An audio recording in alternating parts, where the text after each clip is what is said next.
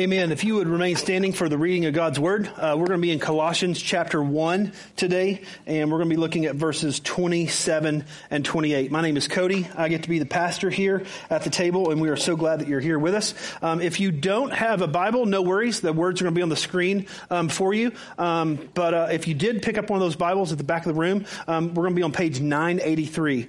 Um, and then again, if you have your own, uh, great. Colossians chapter 1 verses 27 through 28. Um, again, and if you picked up one of those Bibles um, and you don't have one at home, feel free to take that home with you. We want you to have a copy of the Word of God um, in your hands. So let's go ahead and uh, I'll read this and then I'll pray for us and then we'll jump into the text, okay? Paul the Apostle writes, to them, God chose to make known how great among the Gentiles are the riches of the glory of this mystery which is Christ in you, the hope of glory. Him we proclaim, warning everyone and teaching everyone with all wisdom that we may present everyone mature in Christ. Let's pray. Heavenly Father, we ask that um, you would help us to um, accurate, accurately evaluate where we are. God, that you would help us to not think um, more highly of ourselves or more uh, think ourselves more mature than we actually are. And God, we also ask that you would help us to not think of ourselves more um, lowly than what we are. Lord, that we would recognize humbly who we are in Christ. And God, we ask that, that you would give us the courage to take those steps for us, steps toward maturity. Um, for some of us, Lord, that's going to mean that we take a step of faith and we know we, we just we claim you as our Savior. Um, we we kind of get into that relationship with you. For some of us, that's that's the step we need to take. For others of us, we've known you for a while, but we know that there are areas that we need to repent of. We know there's areas we need to be stretched in. We need to grow in. And God, we ask that you would give us um, the the confidence, the security, the safety, um, to do that, the faith to believe that we can do that, knowing that you are in us. You, Christ in us, the hope of glory. So, God, we ask that you would do those things for us today. Um, I pray that you would uh, help me to present your word, and I ask that um, your word would be as fire and that our hearts would be as grass. We ask it in Jesus' good, good name. Amen. All right, you may be seated. Um, as I said, my name is Cody. I get to be the pastor here at the table. We are so glad that you're here um, with us today. We're in our second week of a series called Rooted, um, and that means we're in the smack dab middle of this series. This is like one of the shortest sermon series we've ever um, done. It's three Sundays. Dan led us off last week, preached through verses 25 and 26. I'm following up this week with 27 and 28, and then we're going to start chapter two. We're going to get into chapter two next week. So you say, well, why in the world? Why, why didn't you just wrap it up and start chapter two with like the next sermon series because here's the thing. Those little chapter numbers, those are put in there later on. Paul didn't do that. Okay? Like that, that's not where the flow of thought um, stops with Paul. So anyway, um, but let's go ahead and get this. Here's what, here's the question I want to ask you. Do you consider yourself mature in Christ? Do you consider yourself mature in Christ? Now, I don't know about, about you. Um, I, but I think that I'm more mature than I was 25 years ago. Okay? But if, if you were to say, do I think of myself as mature in Christ, then I have to look at that and say, well, like compared to Jesus? No. Compared to Paul? No. Compared like, like compared to what? Do I consider myself mature in Christ? And it's really kind of one of those questions. Like I recognize that as a church plant, we have people that are kind of all over the map. I even alluded to that in my prayer. Like some of us don't even know Christ at all, but yet we're drawn to this thing called the church. We have relationships with people, but I'm still trying to like you, you figure this thing out. And then other people, you've been walking with Jesus for a long time. Like, I just want you to know that there, there are some of you out there that I look at you and I'm like, I'm like, that's where I want to get to. Like, like, like honestly, like as Paul said, imi- like follow me as I follow Christ. Paul like told some of the churches, imitate me. Like there are some people that I look at, I'm like, that's a person that if they said that, I'm all in. And even though they haven't said it, I'm do, I, I'm looking at them and say, I want to have a, a confident, mature relationship with Christ. I consider some of you mature in Christ, even if you may not consider yourself that. Okay. So I want you to know that I don't think of myself as the most mature in Christ person in this room. That's kind of a dangerous thing if the preacher is like the most mature one in the room. You, you realize that, right? All right? So, do you consider yourself mature in Christ? Now, I don't know where you landed at with that answer, but I, as we walk through this, I want you to know there's going to be two parts, and then there's going to be, I'm going to come back and ask that question again at the end, and I'm going to ask you to take a step toward maturity in Christ. Okay? That's how we're going to unpack this. So let's go ahead and dive into this. Who is the them? Look at verse 27. He says, To them God chose to make known how great among the Gentiles are the riches of the glory of this mystery, which is Christ in you, the hope of glory. Who's them? Well, you have to go back one verse. And when Dan alluded to this last week as he preached on this, if you go back one verse and look at um, verse 26, he says, the mystery hidden for ages and generations, but now revealed to his saints. Now, that word saints, it means holy ones. Okay? It means holy ones. So when we ask the question, do you consider yourself mature in Christ? And if you say, well, if that's the mark and you say a holy one, some of you are like, well, no, no, you should have seen the way I talked to my spouse this morning. Like, I don't consider myself holy. Like, you know, I know that that guy that I cut off in traffic does not consider me holy. As matter of fact, I'm pretty sure he gave me a sign that indicated that I was not holy. It was just one finger, but he wouldn't tell me that I was number one. Like you, you know, I, we, we look at that and we compare ourselves to like the context of our lives, like, yeah, I'm not, but what does saint mean? Now here's the thing. A lot of us come at this from like maybe a Catholic background. And that's, that's how we think about saints. And there's like a whole like vetting process to be considered a saint. You have to be dead like for like 200 years and you have to perform miracles and people had to witness it and you had to have this record of all these good deeds and stuff. And you say, well, is that what saint means when Paul uses it? You know, because Paul was a good Catholic, right? So he's just using the same definition, right? No. no.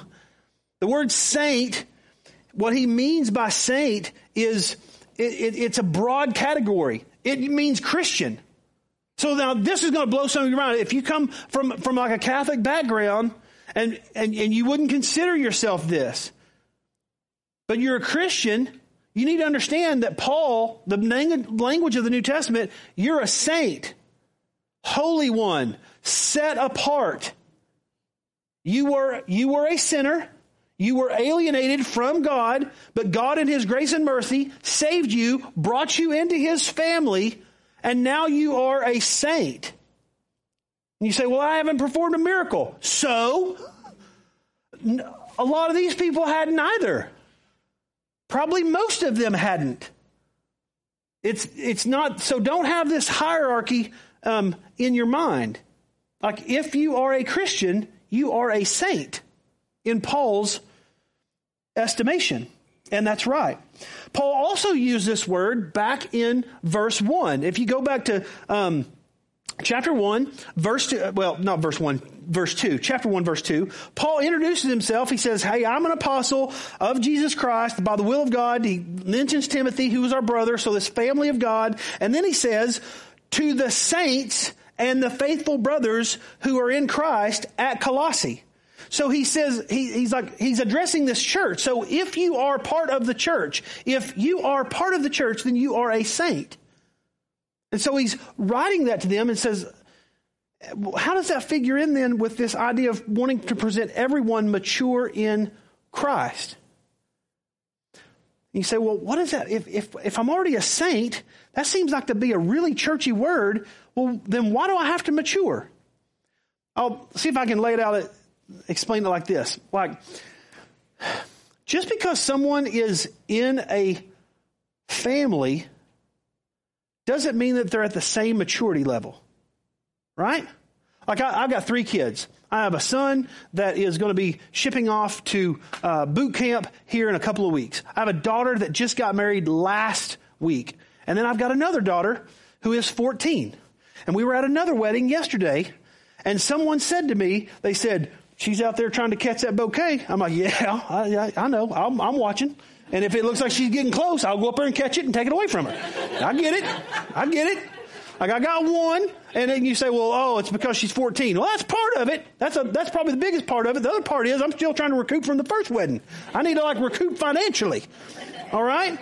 But like, but reality is she ain't mature enough to be going, going getting married right now. You know, I mean, it ain't like she's coal miner's daughter, Loretta Lynn, getting married at 14. We ain't doing that.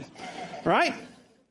So, so you can have, you can be part of the same family and be just as in, in that family but not be at the same maturity level. And that's okay. That's okay. This is what Paul is addressing. He says he, they're all saints. They're all in this church, but he wants to present everyone as mature in Christ. That's the goal where they're trying to get to. So, when he does this, he is, before he gets to that point, like the purpose of presenting everyone mature in Christ, he just kind of goes off. I mean, verse 1 he, like, Paul is just like, he is just so excited about this. Listen to what he said. Like, he, he's talking about the greatness of the gospel. Now you understand that this is Paul as a Jewish man who, who thought of himself as exclusively, they were the people who had exclusive rights to the one true God, Yahweh God, the creator God, the God of all gods, the King of all kings, the Lord of all lords. That their, their temple was set up that uh, with exclusivity in mind. Like you, if you were not Jewish, you could not go into the temple. And then even once you got inside the temple, you only one guy went into the Holy of Holies, which is supposedly where God dwelled to offer sacrifices on behalf of the people. That little Holy of Holies was separated by a veil a thick veil. They, they, in the Old Testament, in the, it gave the descriptions of this thing. It's like 30 foot tall, it's like 30 foot wide, and like, in the thickness of this veil was like the width of a hand. Now think about that. Right now, you are separated by a veil. You're, look around. Just look around you. These little veils. Pipe and drape. That is the church planter motto. Pipe and drape pipe and drape. It's how, it's, it's basically, it's, it's basically makeup for a church. Okay? Like if, here, if you stick around here long enough and we tear all this down today, you're going to be like, oh, it really is a elementary cafeteria. It doesn't look like that right now. That's because we put on our makeup, pipe and drape. Okay? All right. But you stay around here long enough, you're going to see what she looks like in the morning. Okay? Without all that stuff. Okay? That's what, that's what it is. It's, so the, the veil though, but this is thin. Like if you, if you look real close, you can like see through it. This veil was like a hand breadth, a hand breadth thick. And when Jesus died on the cross, that veil in the temple, in Herod's temple, from the top all the way to the bottom, was ripped in half that if you go back and you start reading like ancient historians like Josephus and, and, guys like that, they said that this veil was so thick, so durable that horses tied onto this thing could not pull it apart. And you and you think about that, you you know that like yeah, that's probably true. It was a thick piece of material, like the big, like like the mooring ropes that you have, like they're you know docking ships. It's like that, but uh, but thirty foot wide and thirty foot long, the width of your hand. It was thick, and that thing was ripped in half from top all the way to the bottom. Meaning, and that's the significance of it. The significance of it. It ripped in half from top to bottom. That means that all the access to God was now available to any who would place their faith and trust in Christ. And this is what Paul is getting to when he says, to them God chose to make known how great among the Gentiles, the Gentiles formerly who were cut away from God, could not get into God, could not have access to God. Now because of what Christ has done, because of the mystery of the gospel, that Jesus Christ has died once and for all for all sin, that that thing has been blown open and anybody, regardless of their nationality, their creed, their ethnicity, their language, their socioeconomic background, Gentile, Jew, black, white, male, female, does not matter. Everyone has access to Christ through the gospel. That's this. And so Paul is just, he's laying, he says, to them, God chose to make known this mystery how great among the Gentiles are the riches of the glory of this mystery, which is Christ in you, the hope of glory. Now, who's he writing this to? To these saints at Colossae, who most of which are Gentile. And they've come in and they've believed. There are some of them probably from a Jewish background, but we also know from studying the context of this letter and the history of this letter that there were some people coming in, false teachers in the church, trying to tell them that they needed to go back into the Jewish law and do the things of the law to be mature. And Paul is like, no, don't, it's, it's not that.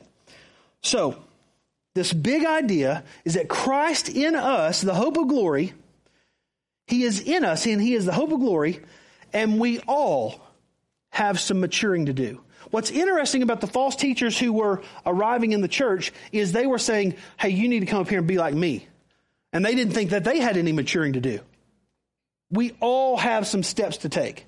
All of us have some maturing to do, okay? So that's the, that's the, the introduction. So look at this. To them God chose to make known how great among the Gentiles are the riches of the glory of this mystery. The gospel, I want you to know this, the gospel brings us all the way home. The gospel brings us all the way home. It, it, it, it provides for us everything that we need to mature in Christ. The gospel does this. Look at this. Because of Jesus, Gentiles now have access to God. Because of Jesus, Gentiles now have a seat at the table. They have, they, they, they can mature in Christ. They have a say. They have a vote. So look at the verbiage of verse 1. Paul, Paul, is just brimming with passion as he writes this. I imagine that as he was, because you got to understand, he wrote this while he's in prison. He handed this to the guy who started the church. His name was Epaphras. And I don't imagine that like he just, you know, wrote it, put it in like an envelope, sealed it and said, okay, go read this to him, but don't read it first. No, no, no. That's not how Paul did it. I guarantee it's not how Paul did it. Paul probably sat there and said, Epaphras, I want you to sit down. And then he read this letter passionately. And then probably when he got to this verse, he probably just paused and said, now Epaphras, you're going to go back and you're going to read this letter because I ain't got no video camera. I can't put it on my Instagram account so you can just show them. Like I'm, I'm, I'm, I'm, I'm putting this out there. I'm performing this for you because you're going to go back to that church. You're going to read this for the church. When you get to this verse, Epaphras, don't you be yawning when you read this verse. This verse is where it all is about. Christ in you, the hope of glory. They, that church that you started, Epaphras, those people need to know that Christ is in them and that He is the hope of glory. They need to know that they are part of this glorious mystery being revealed that the Gentiles, them as Gentiles, have just as much access to God as our Jewish brothers and sisters did. They need to know that. They don't need to be seeing themselves as second class citizens in the church. They don't need to be seeing themselves as second class citizens anywhere. They are sons and daughters of the King of Kings. Christ in you, the hope of glory. And I imagine Epaphras going, okay, I'll give it a shot. I'll try. Don't you be yawning when you read this. And here's the great, here's the crazy thing. We know that this concept of glory had gripped Paul. What is the hope of glory? Usually when we talk about glory, and I think it's not far off in, in Paul, Glory is, you know, after this life, right? And we get to experience some glorious things part of this, like while we're here. But this idea of glory, the hope of glory, he's talking about after we die. Where is our hope? Where lies our hope? It's in what Christ has done, what he has prepared for us. Now, I want you to, I want you to get this. I'm going to go over into the book of Philippians for just a second because I want you to understand how this concept had gripped Paul. And then when I want to ask you some questions. In Philippians chapter verses 21 through 25, Paul writes this to another church. He probably wrote these letters really close to the same time. He writes this, this uh, letter, and he says, For me to live is Christ, and to die is gain. Time out. Time out. To die is gain? What are you talking about, Paul? To die is gain. Like I can get to live as Christ, but to die is gain? Come on, man. Yet that's what he says. Here's what he says. It goes on in verse 22. If I am to live in the flesh, that means fruitful labor for me. Yet which shall I choose? I cannot tell. I am hard pressed between the two. My desire is to depart and be with Christ, for that is far better. That's what he says. And when he says depart, he's not talking about getting on a ship and going across the ocean like, you know, carnival cruise. No, no, no. He's talking about dying. That's what depart means for him here. My desire is to depart and be with Christ, for that is far better. Far better than what? Well, ministry, being in this jail cell, worrying about these churches, fighting people who are trying to get me in trouble? Yeah, being with Christ is better than all of that. That's what Paul says. But to remain in the flesh is more necessary on your account. He's hard pressed between the two. Convinced of this, I know that I will remain and continue with you all for your progress and joy in the faith See, Paul wanted to present everybody in Philippi mature in Christ. He was concerned about their progress. Did he, was there days that he wanted to go and be with Jesus? Absolutely. Now, I realize the next question that you may be asking is like, so you're saying it's all right to want to die? Well, maybe.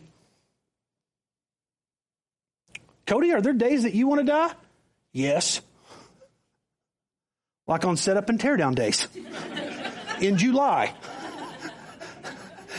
And if I don't feel that way now, just wait till about 1230. Hot, melted down, I'm halfway there already.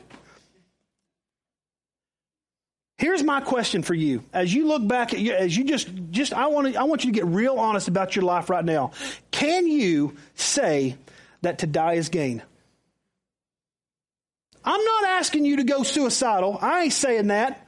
I'm not trying to put you in some kind of depression. I'm trying to say, do you have a robust and healthy enough hope that you can say with Paul, to live as Christ, to die as gain? And if not, why not? What is it that you're putting your hope in? Can you honestly say, as you look back and evaluate your maturity, can you, can you say, yeah, I can, I can say to live as Christ. Or if you really had to be honest and you say to live is, and that blank would be filled with something else. To live is my family. To live is my kids. To live is my job. To live is my ministry. To live is my 401k. To live is whatever else. The result of Christ in you, the hope of glory, is a proper attitude toward death and a resolved attitude of Jesus centered, other oriented ministry. That's, that's what, for Paul, and here in Philippians, to live as Christ, to die as gain. Well, what does the to live as Christ mean? Well, it's all wrapped up in ministry toward other people. That's what living in Christ is in the Christian life. It's others focused. So, with all that said, now we come into the purpose behind all of this. Him we proclaim, warning everyone and teaching everyone with all wisdom that we may present everyone mature in Christ. That's Paul's strategy and purpose. Now the purpose is very clear, the strategy a little bit less clear. Here's what I mean by that. The purpose is that we may present everyone mature in Christ. I'm just going to tell you something right now. We can't, we should have no, we should not have a different purpose than what Paul had for that church. We should want, we should desire ever to present everyone mature in Christ. We want that. We want spiritual formation. We want you to know Christ. We want you to know more about Him. We want you to be in love with Christ. We want you to understand what He's doing, who He is. We want to understand the proper role. Uh, we want you to understand the proper role for Him in your life. We want you to be properly related to Him and related to others in the church. We want to present everyone mature in Christ. Now the question is, how did Paul do it? How did Paul do it? And the text really doesn't tell us a lot. He didn't say that he, you know, took people through the Gospel of Mark, which is what we do. Well, the Gospel of Mark may not have even been written at this time. We don't know. It's, it's like, and it may not have been widely dispersed. They certainly couldn't download it on their iPhones. So, how did he do that? Now, I'm going to ask this question do you consider yourself mature in Christ? I asked that earlier. I'm going to ask it again. I'm going to ask it again at the end. Do you consider yourself mature in Christ? Maybe another way to ask it is okay, if you don't consider yourself mature in Christ, do you consider yourself maturing in Christ? Or have you been kind of just stagnant for a long, long time? So, how does Paul intend to do it? We aren't given many details about Paul's plan for presenting everybody mature in Christ. But we are given a couple. And it's found in the very first three words of verse 28. Him we proclaim. Him. That's talking about Jesus. So if he's going to present everybody mature in Christ, it's going to have to be about Jesus. I talked with a guy today we were talking about like um, just like preachers and stuff like that. He goes, "Yeah, I've noticed that some of the guys I used to listen to, they're it's it's not the same. It, it, it, uh, there's something missing about it." And I asked him, I said, "I said, here's what I want you to do with the different TV preachers and stuff like that. And I'm not saying they're all bad; uh, they're they're successful, but here's th- something to do that I think is, is is good. Like just like write down how many times Jesus is mentioned, and just count them up." And if Jesus is never mentioned in a sermon, that probably ain't good. Because Paul says, Him we proclaim. Him. It all has to come back to the person and work of Jesus. Okay? Second part, we. Paul says, Him we proclaim. That means that Paul wasn't just out there rogue doing this on his own. He did this in community. He had a team of people around him. It means that he wasn't a cult leader. It's got to be community. There's got to be there's got to be other people helping using their gifts and abilities. Okay? And then the third part is proclaim. That word proclaim, we, it's a derivative of the word euangelion, which is the word that we get evangelism from. And the word literally means to announce broadly, to make known openly and with wide distribution. That's the word evangelism. Have you ever noticed that the word evangelism, the word angel, is right there in the middle of it? You know why? That's not by accident. Because you know what an angel is? Messenger. They just deliver news. Messenger. Paul was a messenger as well. He wasn't an angel, and he didn't become an angel that's a whole other sermon for another day. That's he, he, he, but he wasn't an angel, but he was a messenger. Him we proclaim, make known broadly, wide distribution. You ever read that about Paul? Like it didn't matter what they did to Paul, he just wasn't going to shut up about Jesus. Paul, you better stop talking about Jesus. We're going to beat you with sticks. Yeah, it's already happened. We're going to stone you. Yep, been there, done that one too. We're going to put you on a shipwreck. Yeah, happened. We're going to throw you in jail. No problem. Lots of people get saved in jail. We're going to chain you in the darkest part of the basement. Great. I'm going to be chained to that guy. I'm going to tell him about Jesus all day long. There's just, there just wasn't anything they could do with him. He just wouldn't shut up about Jesus. Like the Roman jailer got saved. you know, he, they, there's nothing they could do to the guy. The guy lived, lived the freest life of anybody on the planet. Him we proclaim. So Paul That was his, that was the parameter. So we know that it's got to be that. Now, he also warned and taught with all wisdom. Now, he, and he knew this. He knew that people don't naturally drift toward holiness. They don't, people, you and I and, and everyone that you meet and everyone that you know and everyone you ever will meet, nobody becomes a mature in Christ by accident. It doesn't happen. Listen to what D.A. Carson says. D.A. Carson says this. He wrote this in an article on Gospel Coalition. I thought it was fantastic. He said, People do not drift toward holiness. Apart from grace driven effort, people do not gravitate toward godliness, prayer, and obedience to Scripture, faith, and delight in the Lord. We drift toward compromise and call it tolerance.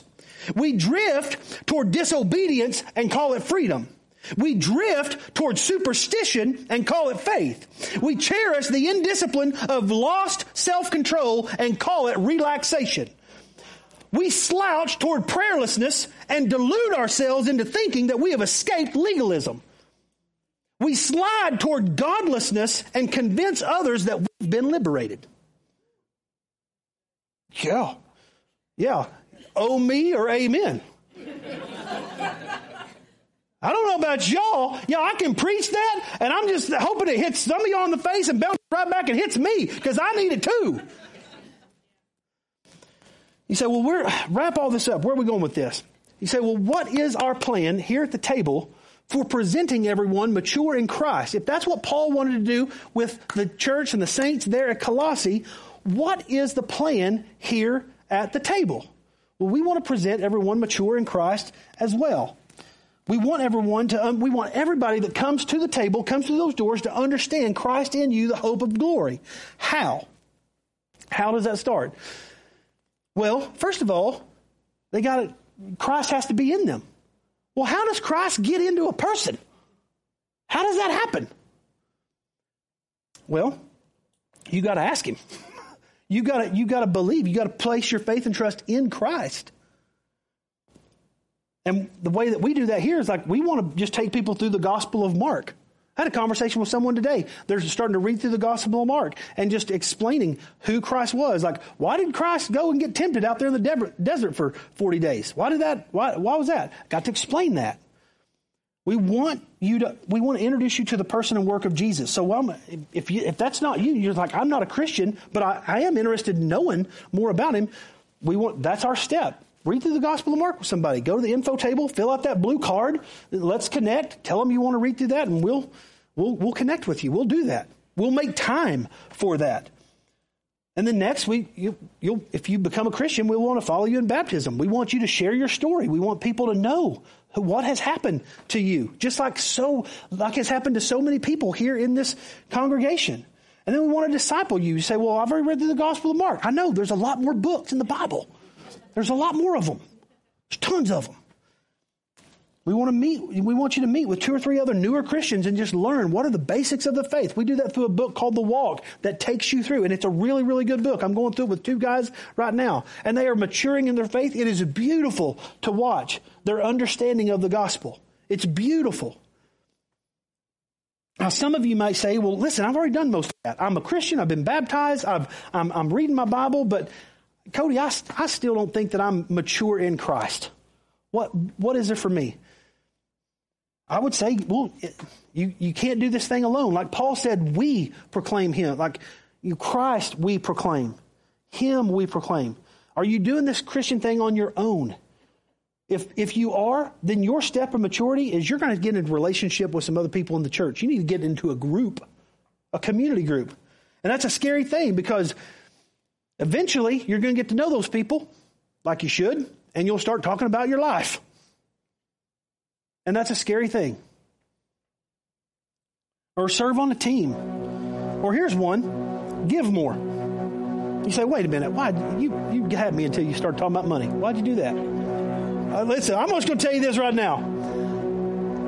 I don't know of anything that has stretched my faith more than giving more. It just makes you depend on Him. You say, Well, I ain't giving anything. Great. You have an easy step to take. Just start. right?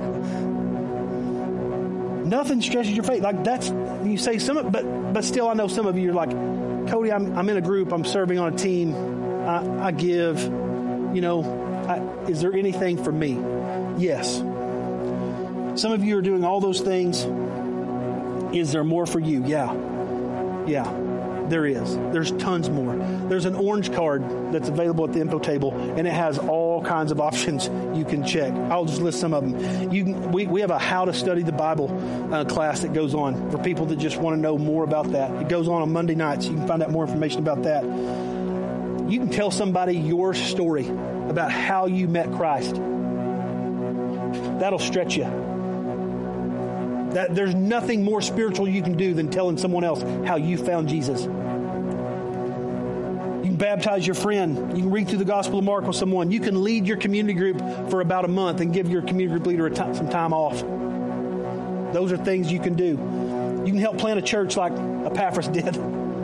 There's tons of things you can do. So here's my question Do you consider yourself mature in Christ?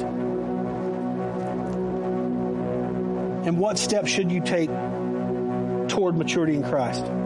Do you want to become a Christian today? If you do, you can pray this silently or you can pray it out loud. Say, Jesus, I know I'm a sinner. I believe that you died on the cross for my sin. And God, I want you to save me. I want, I want to follow you. You can become a Christian today, right now. Say, well, I don't know if I'm ready to do that. I'd like to talk with someone about that. Again, fill out that blue card. Let us know, and we'll we'll set up a meeting. We'll talk with you, talk through that. Some of you say, I'm a Christian, I've never been baptized. I think I need to do that. I think you're right. I think you do. You ought to do that.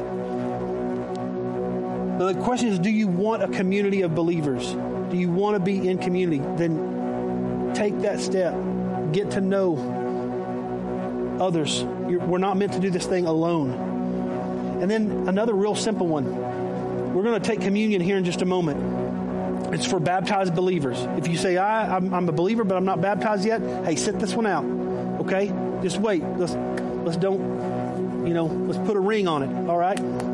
So, but for those of you who've been baptized and we're believers, we're followers of Jesus walking in repentance and faith, we're going to come, we're going to take communion. That bread is going to represent his body, his perfect righteousness given for us. And that juice represents his death on the cross for us that that's, it represents Christ in us, the hope of glory. That communion is a physical reminder of Christ in us, that we're ingesting Christ. Okay? Then we're going to go back to our seats and we're all going to stand. We're going to sing. And if you've never sang, I'm going to invite you that that's a small step that you can take.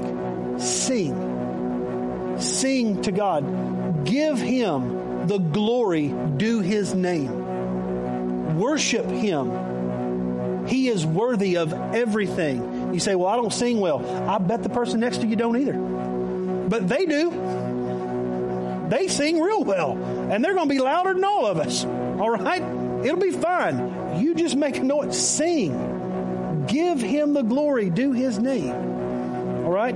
So take that step. Don't leave here today without taking a step. Don't leave here today unchanged. Don't leave here today unmoved. What a waste of your time. Why in the world would you come somewhere, give an hour and a half, and not be different? Don't leave here today unchanged. Don't leave here today unmoved. Take that step and let us know what it is. I'm going to pray for us. We're going to take communion. We're going to sing. Jesus, we thank you for all of your grace, all of your glory, everything that you've done. God, that you are in us, the hope of glory. God, may we be about that. May we be about presenting everyone mature in Christ. And God, would you help us take those steps today? In your good, good name we pray. Amen.